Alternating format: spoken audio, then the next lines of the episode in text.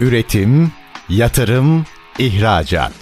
Üreten Türkiye'nin radyosu Endüstri Radyo sizin bulunduğunuz her yerde. Endüstri Radyo'yu arabada, bilgisayarda ve cep telefonunuzdan her yerde dinleyebilirsiniz.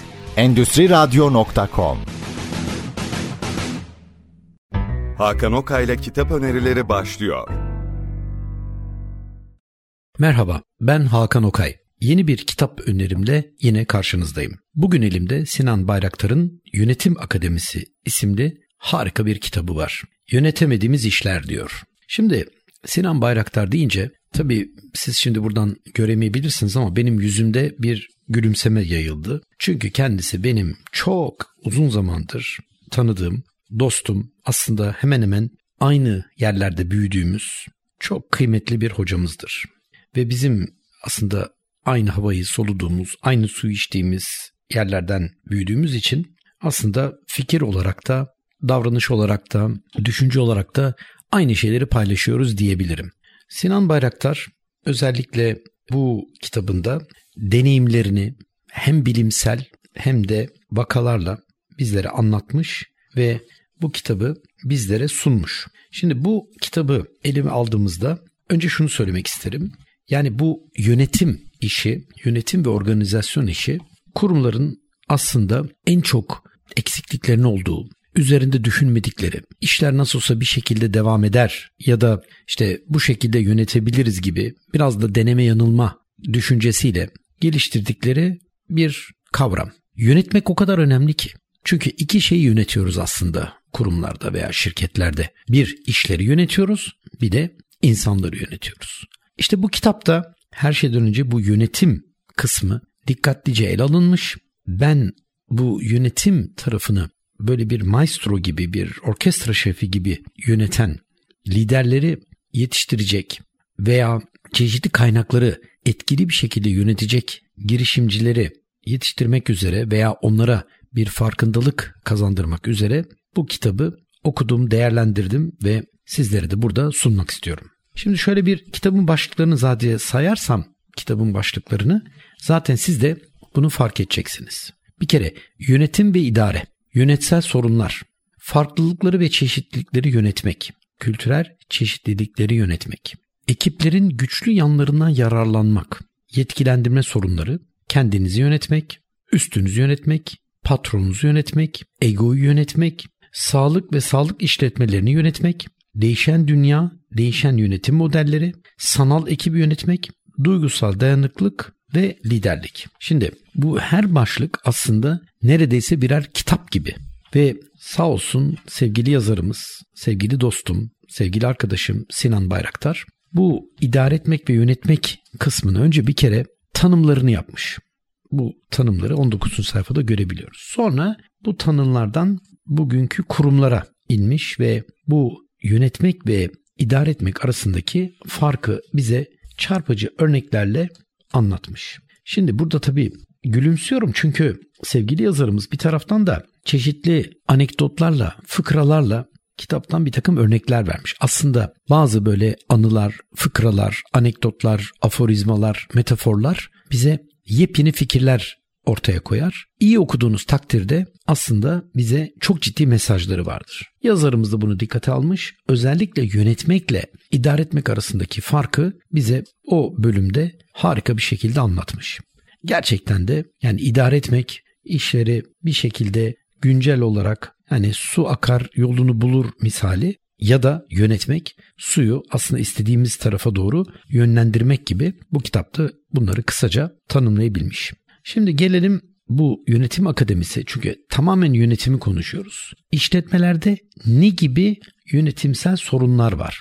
Kitabın 27. sayfasında burada çok önemli bazı şirketlerden yine örnekler verilmiş. Bu tip iş kitaplarında genellikle böyle örnekler verilir ve bu örnekler de aslında diğer şirketlere bir takım fikirler verir. Burada çeşitli yönetsel sorunlar, bireyselden kurumsala giden bazı davranışlar, yönetim kurulu başkanından genel müdürüne kadar yaşanan sorunlar bunları örneklerle anlatmış ve bununla ilgili de aslında okuduğumuzda hepimiz de ya gerçekten biz de böyle bir şey yaşıyoruz ya da biz de böyle bir problemle karşı karşıya kaldık diyebileceğimiz bazı örnekler var. Ama şimdi gelelim bu yönetsel sorunları nasıl aşabiliriz? Nasıl daha verimli bir hale gelebiliriz? Çünkü artık dünyamız değişiyor ve yönetim giderek daha önemli bir fonksiyon haline geliyor. Yani işleri akışına bırakmak ya da değişen koşullara göre yeni çözümler aramak, bunları uygulamak, bunları denemek, başarısız olunduğunda yeni girişimler yapmak ya da yeni deneyimler yapmak böyle bir tabii ki zaman kaybı, verimsizlik söz konusu olamaz. O zaman işte yazarımız bunları nasıl yönetebileceğimize dair reçeteler sunmuş. Kitabın 35. sayfasındaki bölüm farklılıkları ve çeşitlilikleri yönetmek olarak tanımlamış. Gerçekten de baktığımızda burada kitabın 38. sayfasında bir e, şekil var. Üç tane destek üzerine konmuş bir ayak ve bu ayağın ortasında sallanan bir kazan yani bir ateşin üzerindeki tencere diyebilirsiniz. Bir numaralı ayak karlılık. Yani bunu o kadar güzel çizmiş ve anlatmış ki aslında bize her şeyi anlatıyor. Demek ki bir şirketin iyi bir kere finansal yönetime ihtiyacı var. Karlılık. Karlı değilseniz o şirketin zaten varlığı söz konusu olamaz. Bu karlılığın da iyi bir şekilde yönetilmesi. İki numaralı ayak büyüme. Şimdi sektörler büyüyor. E tabi nüfus büyüyor, dünya büyüyor, giderek her şey artıyor. E kurumların da şirketlerin de doğal olarak bu büyümeye uyum sağlaması ve aynı büyümeyi hatta o büyümenin üzerinde bir büyüme yapması beklenmekte. Yoksa küçülürsünüz ve sektörlerde yok olursunuz. Dolayısıyla bu yönetim modelleriyle büyümek önemlidir ve bununla ilgili akıllı büyüme modelleri sıralanmış. Bununla ilgili nasıl büyüme yapılacak bunlar söz ediliyor. Üçüncü ayak ya da üç numaralı ayak ise sürdürülebilirlik. Bu da yönetim modelinizin sizden sonra devam edecek tarzda olması. Bugün başarılısınız, bugün iyi işler yapıyorsunuz, kurumunuz belli bir pazar payı var, belli bir ciro, belli bir karlılığı var da gelecekte bunu yapabilecek misiniz? Bu devam edecek mi? gibi bunu da bir üç nolu ayak olarak bu bahsettiğim şemada anlatılmış. Yani tekrar ediyorum üç tane ayak ve ortasından sallanan ateşin üzerine konan yukarıdan aşağı bir iple bağlanmış bir kazan ya da bir tencere. Dört numarada yer alan tencere ise yani ateşin üzerindeki kaynayan kazan. Bu da işletmenin kendisi. Yani kalbi, ruhu, bedeni, organları yani her şey demiş. Şimdi bu üç ayak olursa siz tencereyi kaynatabilir ve geleceğe bunu götürebilirsiniz. Yine sevgili yazarımız Sinan Bayraktar bir taraftan yine bir takım anekdotlar, fıkralar, hikayelerle bunu anlatırken hemen arkasından bunu bir dünya şirketinden bir örnekle bağlamış ve burada hepimizin gerçekten çok yakından bildiği yani tanımıyoruz ama yakından bildiği Muhtar Kent'in adını ve başarısından söz ediyor. Ben de gerçekten çok takdir ediyorum. Ee, büyük başarıları imza atmış bir yönetici. Bunu da bu kitabının 40. sayfasına 41. sayfasındaki bu farklılıkları ve çeşitliliği nasıl yönettiğine dair bir takım açıklamalarda bulunmuş, yorumlarını yapmış ve hep aynı tip, aynı insanlarla birlikte olmaktan ziyade bu farklılığın bir güç olduğunu ve buna kurumlara güç kattığını çeşitli örneklerle anlatmış. Şimdi burada tabii baktığınızda bazı inançların klişe olduğu, bu ön yargıların aslında insanları yanlış sevk ettiği konusunda da bir takım bilgiler vermiş. Çünkü bizim bu çeşitliliği anlamamız ve bu farklılıkları birlikte çalıştırmamız, birlikte yönetmemiz gerekiyor. Şimdi gelelim kültürel çeşitlilikleri yönetmeye. Şimdi burada da kültür nedir? İşte inançlar, davranışlar, değerler bunlar önemlidir. Dolayısıyla bu inançları, davranışları ve değerleri doğru yönettiğinizde bunlar kültürü oluşturur ve kurum kültürünü de o zaman kurumlara uygulayabilirsiniz veya sürdürülebilir bir hale gelebilir. Çünkü bir taraftan eğer bir kurumun gerçekten oturmuş bir kültürü varsa bunu oluşturabiliyorsanız bu insanlar arasındaki iletişimi, iş yapış biçimini her şey etkileyebilir. Şimdi burada kitabın 50. sayfasında bununla ilgili yani bir kurumdaki kültürün nelerden oluştuğunu detaylıca sıralamış. Ben hepsini tabii ki tek tek okumak istemem ama vakit açısından ama bir taraftan da gerçekten çok çarpıcı örnekler var. Mesela başında müzakere etme becerileri var. Müzakere etme becerisi kurumdan kuruma, kurumun kültürüne göre değişen şeylerdir.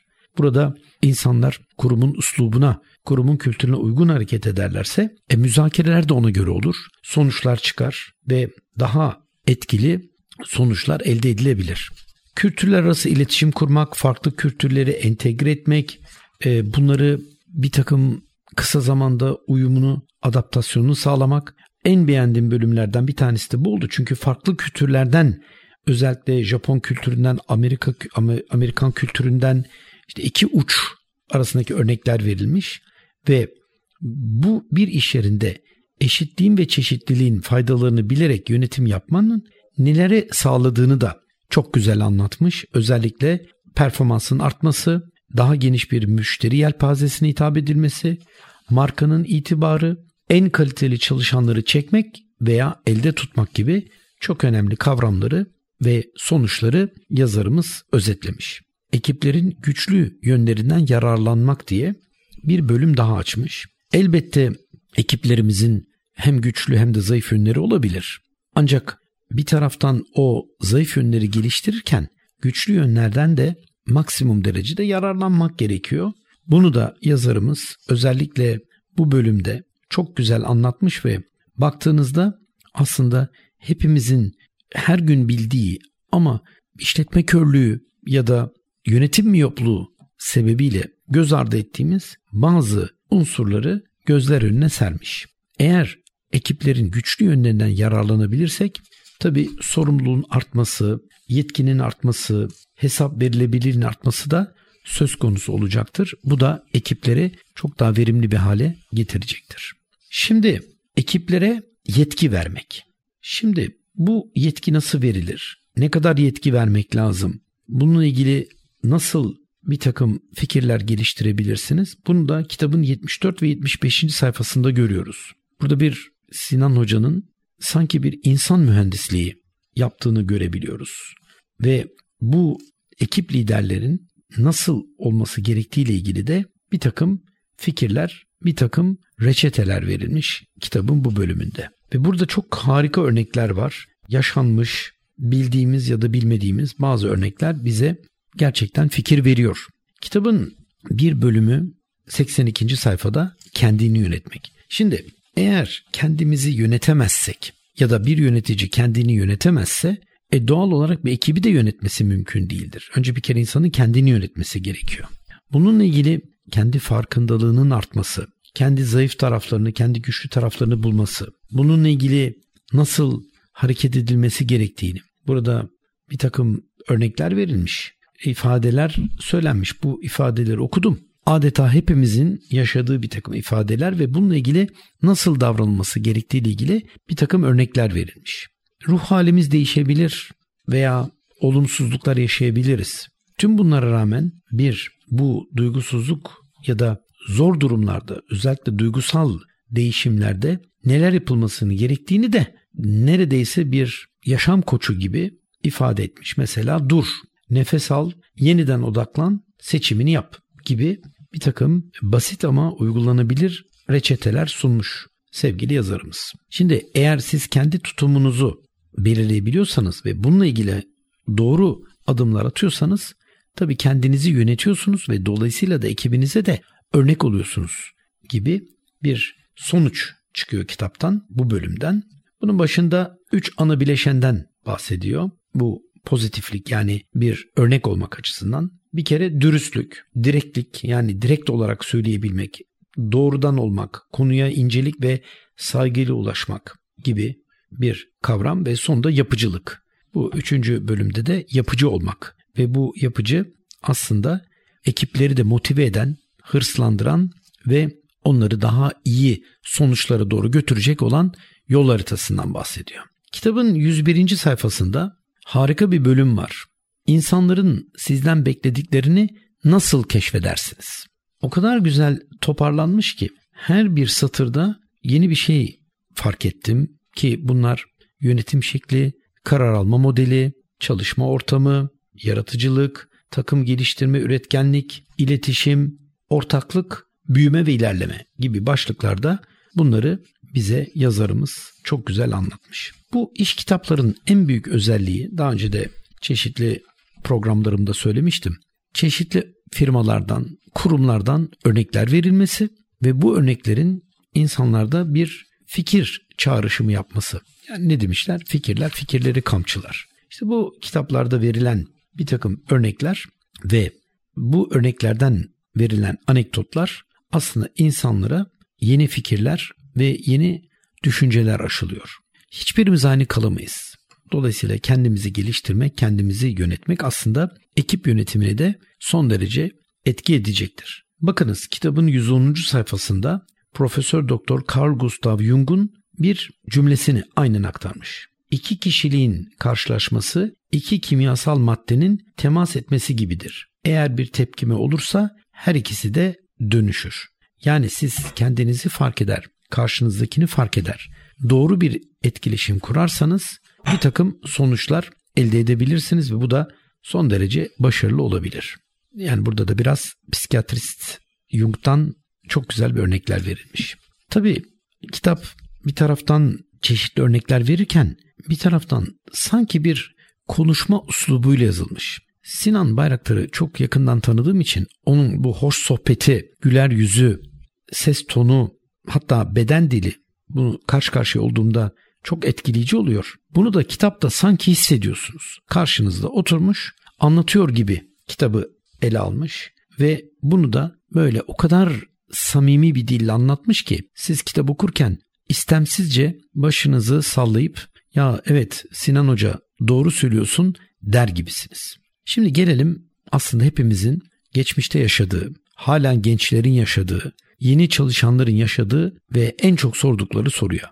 Patronunuzu yönetmek. Patron nasıl yönetilir? Şimdi bu aslında yönetmek mi, yönetilmek mi, iletişim kurmak mı, aynı dili konuşmak mı adına her ne derseniz. Ve şöyle bir şekilde üstünüzü yönetmeye benzer bir şekilde konuyu şöyle özetlemeye çalışmış yazarımız. Önce patronunuzu anlamaya çalışın. Patronunuzun çalışma şeklini anladığınızdan emin olmanız gerekir. Yani nasıl çalışıyor, nasıl düşünüyor gibi. Ve patronunuzu yönetin. Bunu yaparken de reformcu olmaya çalışmayın. Yani bir uyum adaptasyon içinde bunu yapmaya çalışın diyor. Patronunuzun tıpkı sizin gibi güçlü yönleri ve sınırlarınız olduğunu kabul edin. Sınırlamaları düzeltmeye çalışmaktan çok güçlü yönler üzerine inşa etmek çok daha verimli bir yaklaşım olacaktır. Bunun için kendi personelinizi hem de patronunuzu yönetmede aynı derecede iyi bir tavsiye olacağına inanıyorum demiş sevgili yazarımız. Şimdi tabii ki e, burada da yine yazarımız çeşitli örnekler, başlıklar atmış. Bir patron ne kadar iyi yönetilebilir, ne kadar etkiliyse siz de o kadar etkilisinizdir gibi e, bir takım ifadeler kullanmış ve şu konuda şöyle bir özet geçmiş. Patronunuzu yönetebildiğinizde iş akımı siz ve meslektaşlarınız için çok daha kolay hale gelir. Yani iş akımı işin yürütülmesi. Dolayısıyla bu konularda da yine işte çeşitli firmalar değil ama e, Hüseyin Bey, Filiz Hanım, işte Eda Hanım gibi bir takım isimler söylenerek kurumlarda geçen diyalogları buraya taşımış. Bunlar tabii ki bir kısmı yaşanmış gerçek örnekler ama burada tabii hayali isimlerle verilmiş. Egoyu yönetmek. Ego insanların etkili bir şekilde birlikte çalışmasının önündeki en büyük engellerden biridir. İnsanlar egolarına kapıldıklarında etkinliklerini aşındırır, geleceklerini kaybederler demiş sevgili yazarımız. Birçok kaynaktan aldığı bir bilgiyle böyle bir yorum yapmış. Gerçekten de ego insanları bitiren ve iletişimi engelleyen bir unsur olarak karşımıza geliyor.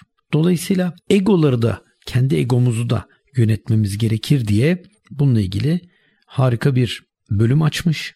Bu bölümde egoları nasıl aşabiliriz, neler yapabiliriz gibi özellikle 147. sayfada öğüt verin, başkalarını takdir etmeyi deneyin, mentorluk alın, öğrenin, davranışınızı tanıyın gibi başlıklar var ve sonunda bir vizyon oluşturun ve bu vizyonunuzu da bir yere getirmeye çalışın.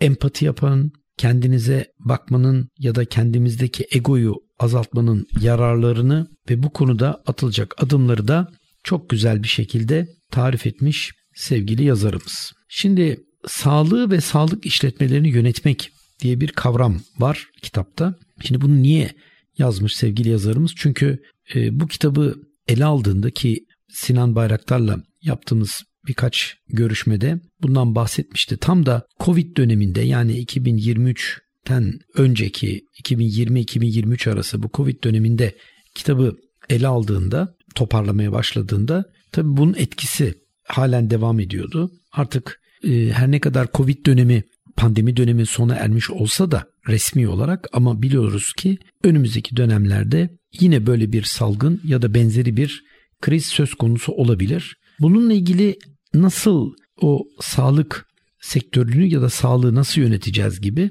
çeşitli fikirler yazmış, toparlamış e, ve özellikle sağlık tarafına geldiğinde yöneticinin öfke kontrolü, efendim işte bu kontrolü yaparken neler yapması gerekiyor, e, bu öfkenin getireceği zararlar, e, bununla ilgili şirketi getireceği çözülmeler bunları yapmış ve e, bu öfkeyi yumuşatmak için yapılması gereken bazı teknik tarafları da bize anlatmış. Ben şimdi buraya baktığımızda duygusal zekanın yönetilmesi, bu öfkenin kontrol edilmesi, empati yapılması gibi duyguları burada çok güzel bir şekilde özetlemiş ama daha dikkatimi çeken bir konu var 188. sayfada. Öfkenizi kaybederseniz ne yapmalısınız? Bir de tabii ki sakin olun, öfke azaldı ama şimdi geriye dönüp bir de bununla ilgili yaraları da sarmak ve tekrar eski motivasyonu geri kazanmak gibi unsurları da sevgili yazarımız özetlemiş. Şimdi gelelim kitabın son bölümüne. Bence en önemli bölüm bu. Değişen dünya, değişen yönetim modelleri. E bildiğimiz gibi dünya değişiyor. E dünya değişiyorsa tabii yönetim şekli de değişiyor. Dolayısıyla artık 90'lar değil, artık 2010'lar değil, 2020'leri, 2030'ları konuşuyoruz. Ve bu dönemde farklı yönetim anlayışları hayatımıza giriyor ve bununla ilgili de ekipleri yönetmek zorunda kalabiliriz. En başta da sanal ekipler.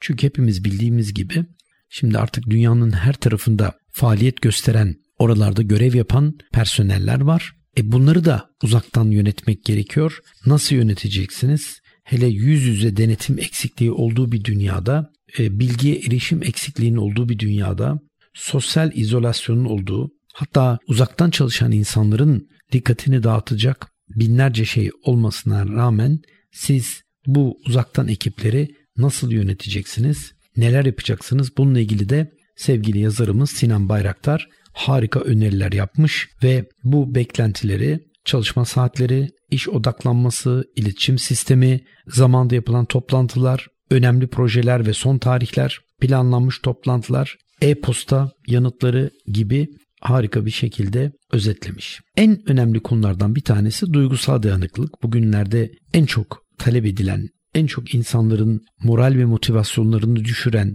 bazı olgular karşısında insanların dirençlerinin kırıldığı, mücadele etme ruhunun kaybolduğu anlar oluyor. İşte kitabın neredeyse özeti niteliğindeki bu bölümde duygusal dayanıklık nasıl sağlanır, nasıl çalışanları örnek olunur, nasıl esnek kalınır, çalışanlara nasıl katkıda bulunulur ya da onların bulunması nasıl izin verilir? Sık sık ve dürüstçe iletişim nasıl kurulur? İnsanlara yapılan destekte nasıl tutarlı olunur? Nasıl insan yönetilir gibi konular toparlanmış ve bize hap gibi ortaya sunulmuş. Değerli dinleyicilerim, bugün size sevgili Sinan Bayraktar'ın Yönetim Akademisi isimli kitabını anlatmaya çalıştım. Sinan Bayraktar gerçekten kıymetli ve ülkemiz için değerli fikirleri olan ve bunları çeşitli eğitimlerde, toplantılarda, seminerlerde kurumlara aktaran bir hocamızdır. Bu kitabı da sizlere büyük bir samimiyetle öneriyorum. Oldukça keyif veren, gülümseten ama harika fikirler veren bir kitaptır ve bu kitaptan da çok yararlanacağınıza eminim. Başka bir kitap önerisi programında tekrar buluşmak dileğiyle hoşçakalın.